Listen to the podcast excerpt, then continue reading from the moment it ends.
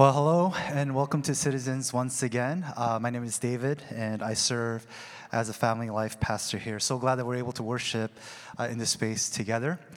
Uh, it's been about a month uh, since our family joined this community, and um, I just want to thank you guys uh, for your warm welcome and hospitality. Uh, it's always hardest for the pastor's family to get adjusted and acclimated, but you guys have made it really easy for our kids to feel like this is a home.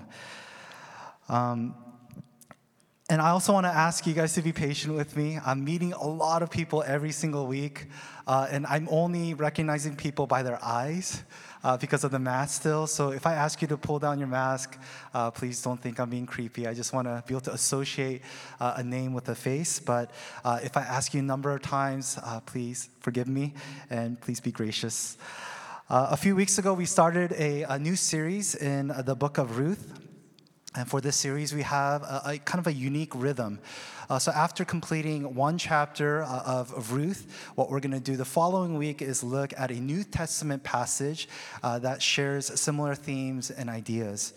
Uh, and the reason why we're doing this kind of back and forth from the Old Testament to the New Testament is so that we can see the Bible uh, as one complete story uh, and not just kind of isolated stories with uh, different characters and different life lessons, which there are, uh, but predominantly the Bible is about the unfolding story of God's grace, His plan of redemption.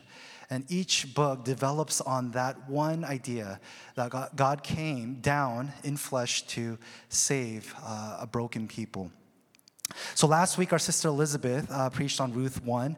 Uh, if you missed it, I highly encourage you to go back and listen to it.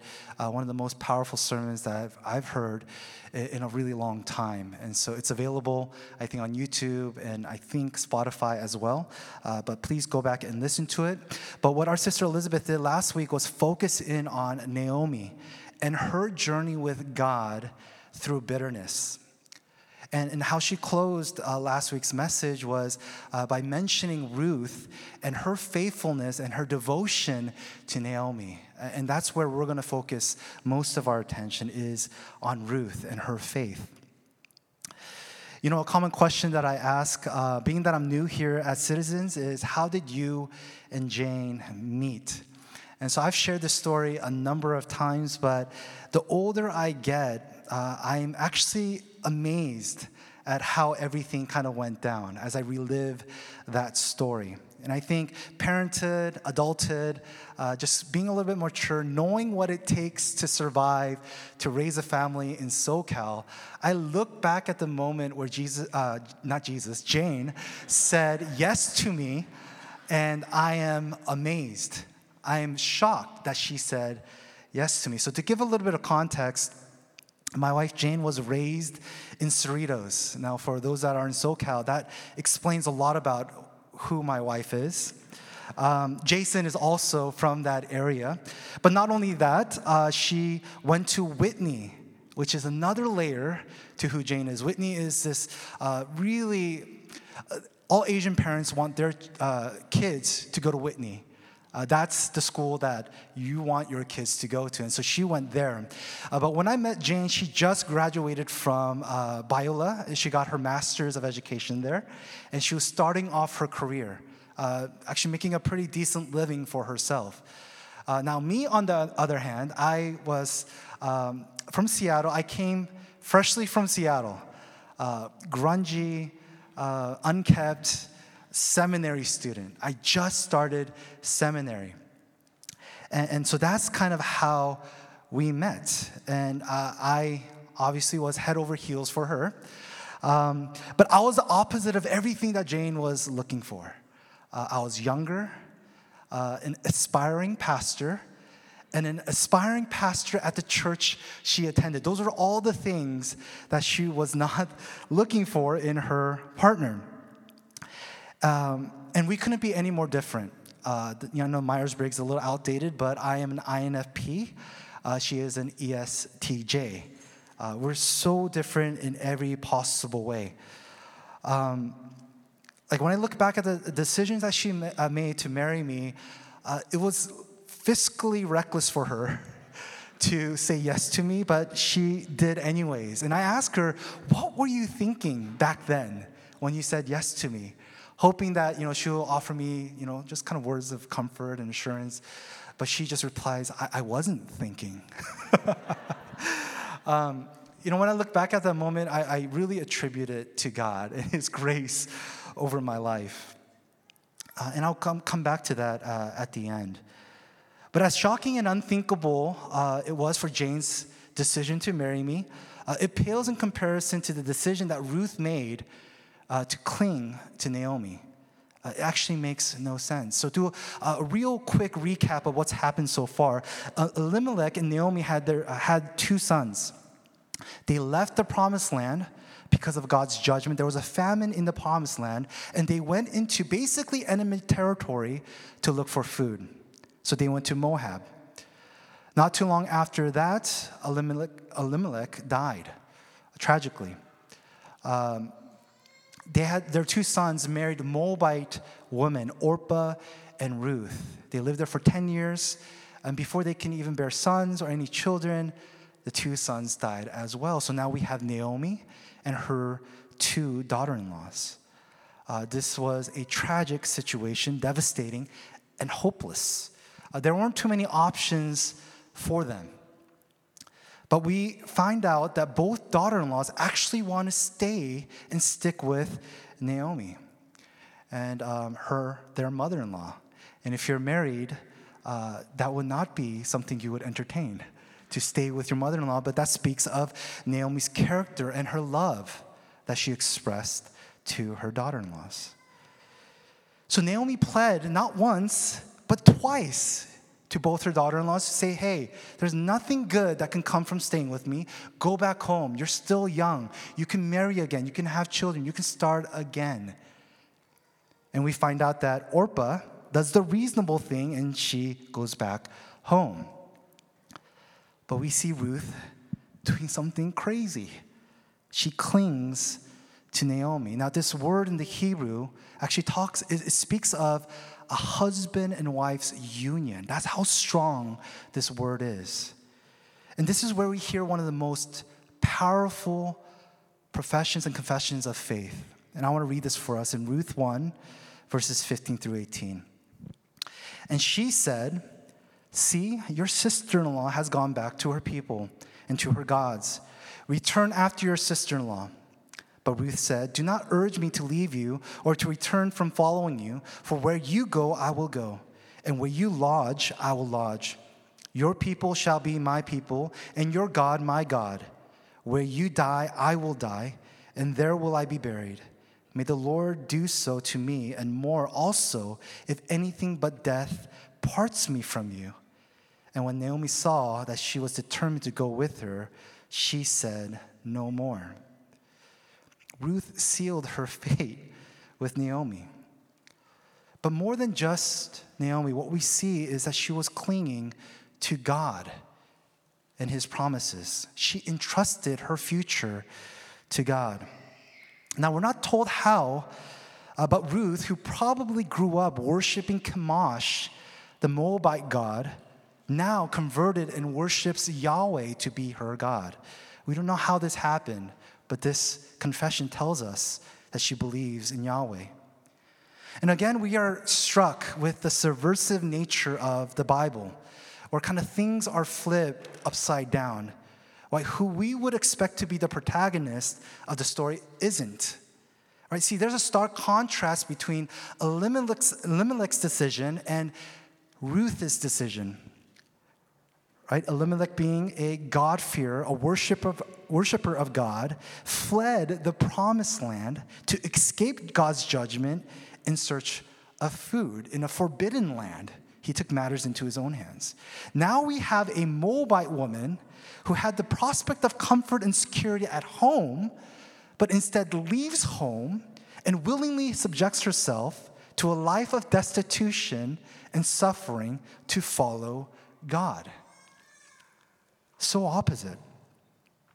And some commentators make this observation that Ruth's faith outshines that of Abraham's faith.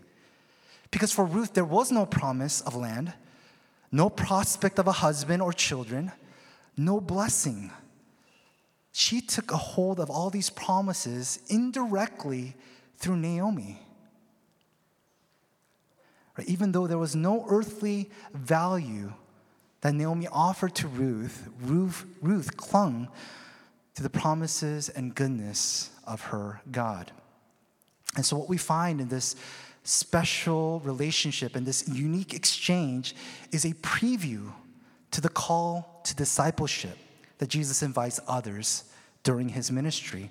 And so the New Testament passage for us, and if you have your Bibles or your apps, you guys can turn there to Luke 9, 57 through 62, and I'll be reading from the ESV. As they were going along the road, someone said to him, I will follow you wherever you go. And Jesus said to him, Foxes have holes and birds of the air have nests, but the Son of Man has nowhere to lay his head. To another he said, Follow me. But he said, Lord, let me first go and bury my father. And Jesus said to him, Leave the dead to bury their own dead. But as for you, go and proclaim the kingdom of God. Yet another said, I will follow you, Lord, but let me first say farewell to those at home. Jesus said to him, No one who puts his hand to the plow and looks back is fit for the kingdom of God. Amen. You know, early on in Jesus' ministry, there was a lot of hype around him. Uh, wherever he went, there were a multitude of people, crowds gathering around to hear him teach or catch him performing a miracle. And so there were many who appeared to be his followers. But as we see in the gospel, as it progresses, there is, there's a distinction being made between those who are just following Jesus around to those who actually were following Jesus.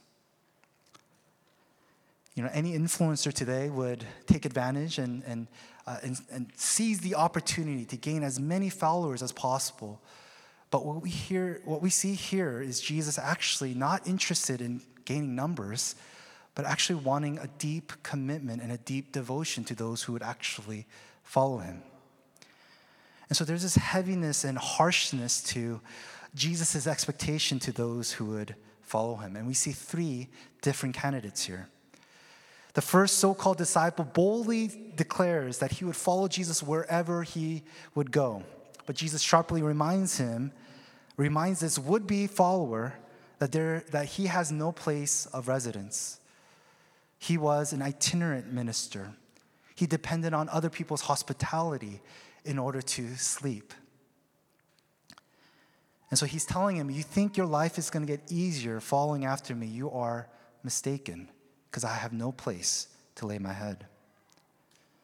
The second potential follower, Jesus initiated with, and he would make what would be a seemingly reasonable request to Jesus. Let me go first, bury my father.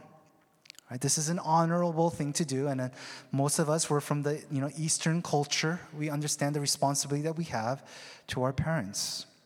However, there's a little bit more that we have to unpack from this request that this man is making. Right, this was a common saying, "Let me bury my father." Uh, this was said often in the ancient Near East, but actually even said now. And what he's saying is, let me take care of my aging parents. But there was no definitive timeline to this request. It could be a year, it could be two years. And so, what he's saying, let me take care of my business at home first before following you. But there's something else that this man probably had in mind his inheritance. He would have to forfeit his inheritance if he left his father's home. And Jesus responds, Let the dead bury their own. Come and follow me. The last prospective disciple has a very simple request Let me go back home and say my final goodbyes. And then Jesus replies with a very interesting saying No one who puts his hand to the plow and looks back is fit for the kingdom of God. Basically, saying if you're plowing, you don't look backwards and plow, you look forward. You cannot plow looking backwards. And what he's saying is anyone who is constantly looking back, asking, What if, is not fit to follow after me and live for his kingdom. Right, just as the Israelites were called to not look back at their slavery, not look back at Egypt, have your face forward to the promised land and keep going. Don't look back. Jesus is calling the same for those who would follow him. So now, when we see Ruth's decision, we see that she left her home with the prospect of not another, with no prospect of another home.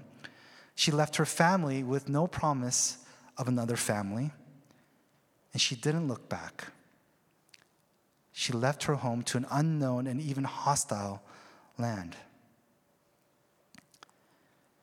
And we don't like to talk about these types of passages that Jesus, uh, these types of teachings that Jesus has for us. It's, it makes us feel uneasy uh, because there is a cost to follow him. And that cost is a wholehearted, all in type of trust. He's saying you can't have one foot in and one foot out. And so passages like this doesn't really hit us that hard. It's not that heavy because we live in a place where there's religious freedom. My guess is that uh, many of us, you know, every Sunday we wake up wondering, should I go to church today? Should I wake up my kids, get them ready, and come to church? Uh, see, that's not an option for millions of people around the world. Uh, I'm guessing that many of us, we didn't look over our shoulder when we drove into the parking lot today, wondering if someone's going to report me uh, from going, uh, for going to church. We're not worried that our parents will disown us or they'll cut us off because they found out that we got baptized. We're not worried about these things. We're so comfortable here in America. But sadly, this is the reality for so many of our brothers and sisters all around the world, especially in the Middle East and in Central Asia. When I had a, the opportunity to go uh, on a mission trip to Kyrgyzstan, I met women and, and students uh, where their spouses left them because they found that they were Christian. Students who would have to hide their faith from their parents, knowing that they would disown them. You know, people hear this teaching of Jesus and they have to seriously consider the cost of following him. And even after hearing what it will cost, many of them actually pay the cost and are still paying it today. See, in one sense, we are so fortunate living here. But in another sense, we have different obstacles threatening our discipleship to Jesus. And I want to I wanna say it's, it's cultural Christianity, the prevalence of cultural Christianity, where our faith is defined by customs and religious rituals more than real conviction and character. And many of us who grew up in as Asian Americans, we grew up going to church. We've kind of inherited religion from our parents. And because they went to church, we go to church. And when people ask you, oh, how, how's your Christian walk going? What are we associated with oftentimes? Our church attendance, right? Oh, I go to church. It's become a social norm, right, to go to church. And so over time, Christianity becomes more customary. And so, because of the comforts that we have here, we, we try to configure ways to have one foot in and one foot out, and even convince ourselves that that is a, a possible reality. And we also oftentimes make distinctions between Christians and, and disciples when actually there was never uh, a distinction. See, many of us were looking to follow Jesus on a discount or even a subsidized discipleship. And I think one of the greatest dangers to our faith is thinking that Jesus is okay with our tepid faith. And these words of Jesus is a sobering reminder that what he asks from us is a whole life devotion.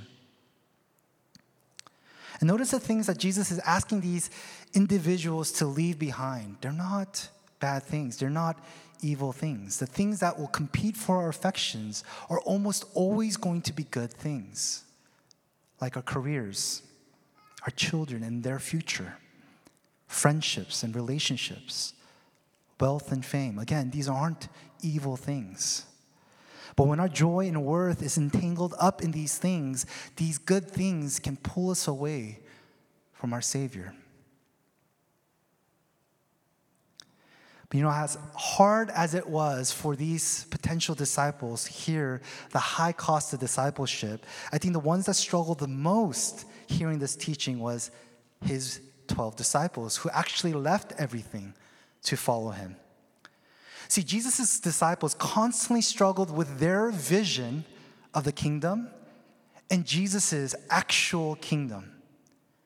There's a constant collision of these ideas, of their kingdom idea and the one that Jesus came to establish. See, like the masses, Jesus' disciples had this idea of a geopolitical king who will overthrow the Roman occupation at that time and to reestablish a theocracy. That's what they had in mind. And so we see Jesus' disciples constantly bickering and arguing who's the greatest? Who's gonna sit on the right hand and the left hand of Jesus in his new administration? And Jesus had to constantly bring them back to earth, saying crazy things like, the last shall be first and the first shall be last. Those that serve will be the greatest in my kingdom. And the disciples were rattled every time Jesus would say things like, I'm gonna have to suffer. Because in their minds, they couldn't wrap the idea, wrap around their minds the idea of a suffering Messiah. That was not in their minds.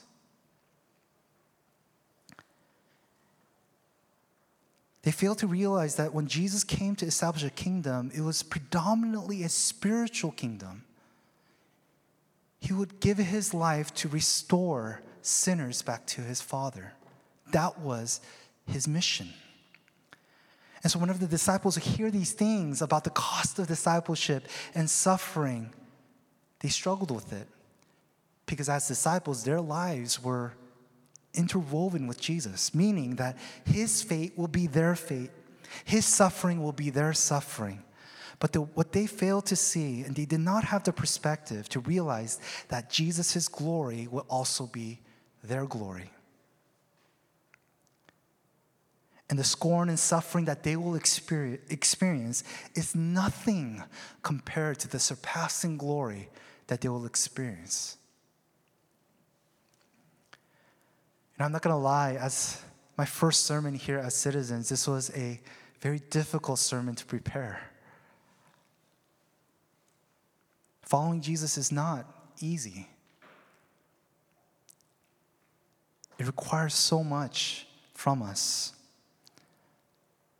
And the question that Jesus is asking us to consider is what cost are we paying for our faith? For some, the cost may be rearranging your children's activity so that you can engage consistently here at Citizens. Right? Not to check a religious box, but knowing that we need each other to journey in faith together. For others, it may mean giving up a relationship that is pulling you further and further away from faith, a toxic relationship. Maybe for some others, it's to let down your pride and to ask for forgiveness or to even extend forgiveness to someone that hurts you. And for some, it may be to share that you're struggling with an addiction, that your marriage is struggling, even if it means the cost of your image that you're trying to uphold. See, if any of these things and these teachings of Jesus makes you feel a little bit anxious, it should. Because what Jesus is asking us to do is relinquish and surrender your little kingdom projects and to enter into his kingdom. That's hard. It's hard because we're all building a kingdom of our own making. The things that we think will satisfy and bring us peace and joy. And what Jesus is saying is surrender. I have something better for you. See, the only way that we can experience this joy and peace and freedom that Jesus offers is when we're willing to surrender our kingdom. You know, Jim Elliot was a missionary uh, to the Indians in Ecuador. He and him and his four friends, after, after dropping off gifts to the Indians, um, went to share the gospel with them. You know, Jim Elliot was married for three years and he had a 10 month old daughter at the time. One time they landed their plane to go and share the good news with these people. But men with spears came after them. Uh, they had guns with them, but they did not draw them. All five of them were speared to death. And years later, the one who killed Jim Elliot would come actually to know Jesus and love him. And this is what Jim Elliot says. This is one of my favorite quotes. He is no fool who gives what he cannot keep to gain what he cannot lose. He is no fool who gives what he cannot keep to gain what he cannot lose. What he's saying is the cost to our discipleship, it's nothing. Nothing. Everything here is temporary. What Jesus offers you and me is an everlasting treasure, inheritance that will not ever be snatched away. And one of the things I lament about so many of our past Christian experiences that the main focus was on getting people to make this one decision for Christ.